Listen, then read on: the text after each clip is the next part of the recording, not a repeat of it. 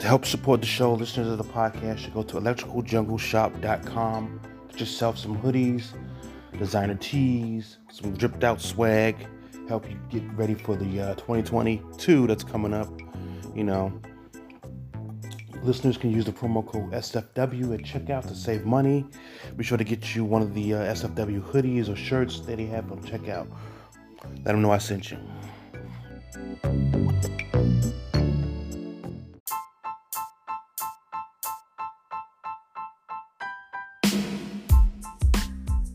All right, today we're going to be talking about with Mr. Cooper, Season 1, Episode 8, Torn Between Two Teachers, directed by Jeff Millman.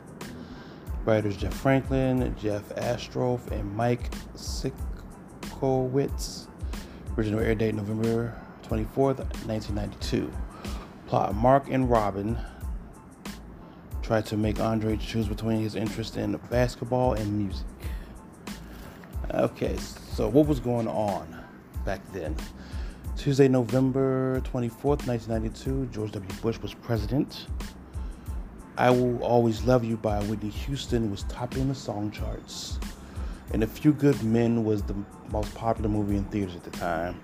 And I have not seen that movie, nor do I have interest ever seen it, because I've heard that line quoted a thousand times. You want the truth? You can't handle the truth. This whole system's out of order. Never seen it. Everyone parries that line. tired of it. That's another reason why I've never seen any Rocky movies is because I've always heard you're Adrian. All right, so let's get to the episode here. Just let you know I can't play any audio clips for legal reasons, and also if in the future down the line I learn how to do YouTube properly, I wouldn't mind intercutting some clips of shows and shit in between here. But this is gonna be a quick thing to tide you guys over episode starts with a young Jurnee Smollett playing the piano. All right. Uh, I think they ended up replacing her with the cute with uh, the cute kid character. I'll say with, with the cute kid. That's kind of Peter-est. Uh, Peter-est. Uh, I, I, think they ended up replacing her with Simone later on. Uh, both these young women were featured in a lot of TV shows and movies during the time period, so it's good to see that both were are still active and relatively drama free as former child stars, and a lot of people make that transition. Uh, I should mention when the episode uh, opened, uh, Jurnee's character was practicing scales on the piano. The first joke of the episode, Mark Mark Cooper comes into the comes in and starts banging away on the piano. I'm like, okay, that's not that's annoying as hell. But then they kind of saved it with an adorable scene between Mark, Mark and uh, Jurnee bonding. So that was like, okay, whatever. That was the cold open. Cut to the opening thing. I was just getting ready to say the theme for season one had that SWV early 90s three girl group type of vibe to it. And what you know, it was performed by En Vogue as well as the stars of the show, Dawnn Lewis and Holly Robinson. Oh, for the life of me, I can't remember anybody's name in the show, so I will be referring to the actors and characters, the characters by the actors' names. So, good thing that Mark Curry's character's name is Mark. But just in case you're wondering, like, I don't know, because then you'll go Marshall, like, I don't know any of these people. He's saying this person, that person. The, uh, I'm naming actors because I don't remember any of these people's characters' names. Um, Holly Robinson is practicing jokes for a company roast, but they aren't funny. Uh, that's not just me. That's Mark and Dawnn also comment that they're not funny. Andre, played by Christopher Carter, walks in. Now he walks in, and I'm looking at him and like he looks familiar. Where have I seen him before? He looks so familiar. He was just one of those guys in the late 80s, early 90s that was light skinned, handsome, and a non threatening black guy that had been in a bunch of episodes in different different TV shows. He was in Boy Meets World, The Cosby Show, Sister, A Different World. I mean, you watch any of those shows long enough, you're guaranteed to see him pop up once or twice. I don't think he was ever a recurring character in something, but he's definitely, you know, which is I can see him on an episode of Sister Sister where like one of them gets to go on a date with him and they're like psyched about it or some shit like that. So anyway, Dawnn starts playing the piano, which gets Andre's attention. And Andre's like, look on his face is like he's shocked, like he's never ever heard music before in his lifetime. Like, what is this machine you you, you, you do? Oh my goodness. I've never seen such a beautiful thing. Alright. Then all of a sudden Andre starts playing the music beautifully. Playing the piano beautifully. After hearing Dawnn play. Dawnn Lewis's character, uh, Robin.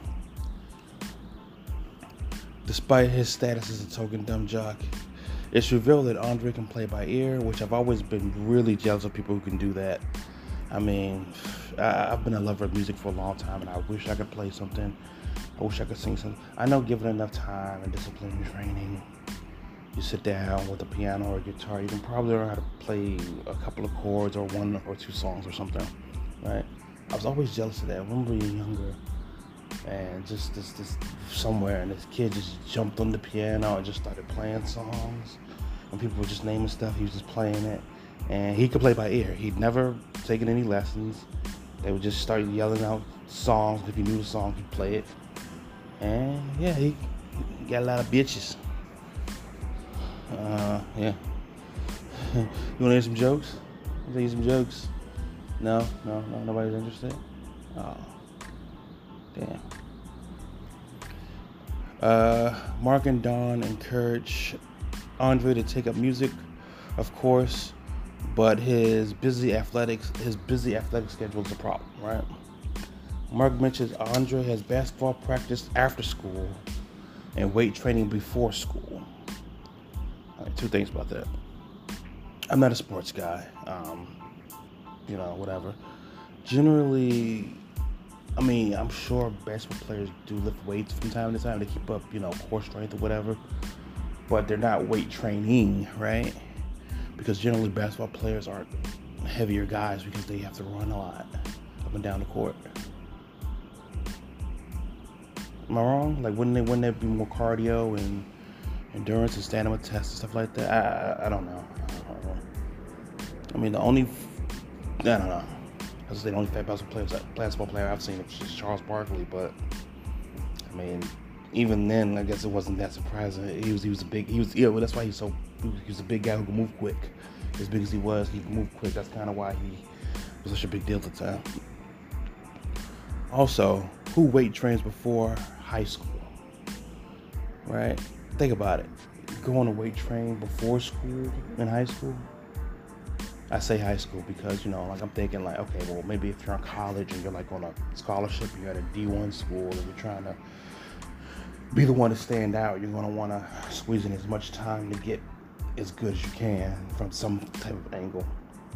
But even then, like, I don't think a lot of people weight train before, unless your classes are like in the afternoon. But I'm thinking when I was in high school, classes started at eight, I think. So to weight train before would be what? Seven o'clock, six thirty, six o'clock. And how long you weight training for? And wouldn't you be just so sore and tired after weight training in the morning? I'm sure maybe you're not going like super duper. I don't know, super duper hard. If you've weight trained before classes in high school, let me know like how that worked out for you all day. And like I imagine, and then you'd have to go to practice later on in the evening. I'm sure somebody's out there has done it, and I'm sure it's not a thing. It's like that's not weird at all. I was a football player for four years. We did it all the time. Blah blah blah blah blah. This sounds weird to me. What time did you get up? When was your classes? And then now, okay, on top of that, how are you doing school? Because you can't tell me you're doing all that and you're you're you're, you're doing a 4.0 as well. Something's got to give. You know what I mean? It's either athletics or academics because you're in high school. You know what I mean? Like, uh, on, on a long enough time, I feel like something has to give in that order. Uh, Dawnn wants Andre to play in the recital. Andre wants, oh, I'm sorry, Mark wants Andre. Dawnn wants Andre to play in the recital, right?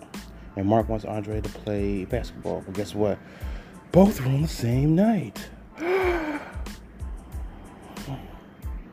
now, what I'm going to say here is a better show would have had him, you know, like they do the uh, the, the, the two dates. Like the guy has like two dates to show up in the same place.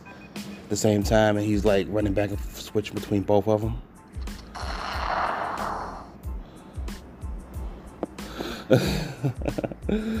um, you know, he's he's he's running back and forth between both of them, and then eventually he's like, you know, he gets caught or whatever. A funny gag would be to have him, I don't know, run back and forth between the recital and basketball because they seemed like they were in the same location. Didn't seem like you know, like he had to go across town or nothing like that.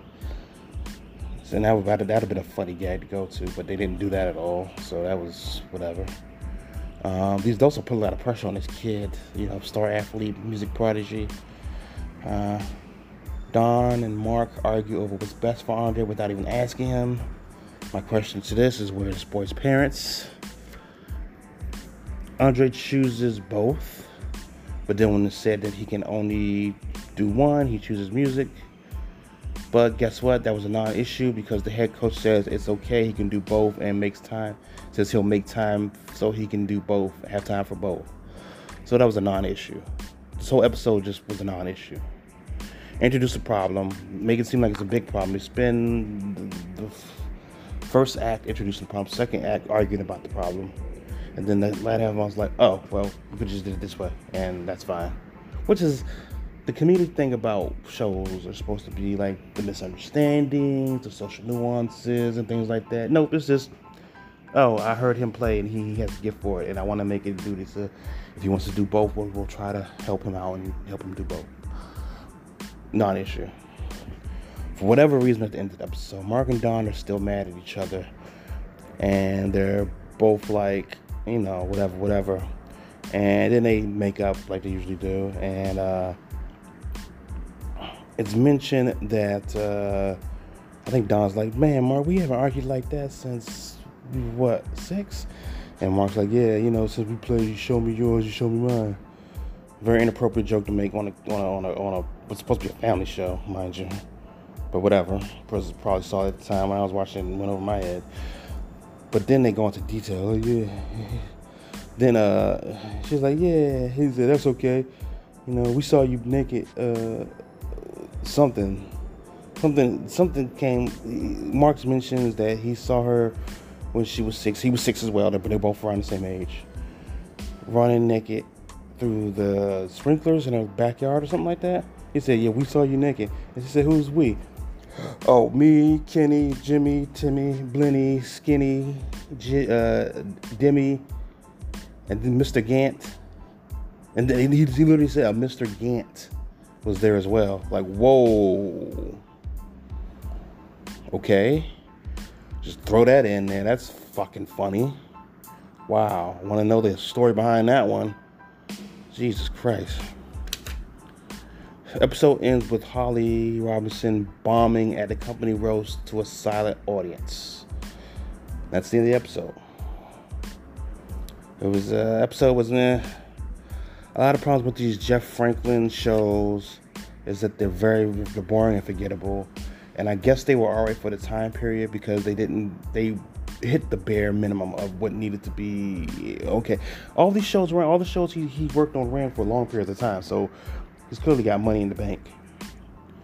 But I know I watched Full House and I know I watched Hang with Mr. Cooper, but I cannot recall any episodes. I can barely remember the characters' names. That's why I have to refer to the actors like I said before, a funnier gag in this in this in this in this episode, which which was being done at that time period, was he has to be at the music recital, he has to be at the basketball game the same night, and he's running back and forth between both you know, he shows up to the basketball game in his in his in his in his in his recital outfit, and he shows up to the recital his basketball outfit, and then like somehow in between there, he's like got recital on the top and basketball on the bottom, or basketball on top, recital on the bottom. And he's just like a mess. He's like, ah, he's I'm just trying to do, you know, but whatever. I don't people got paid handsomely for this.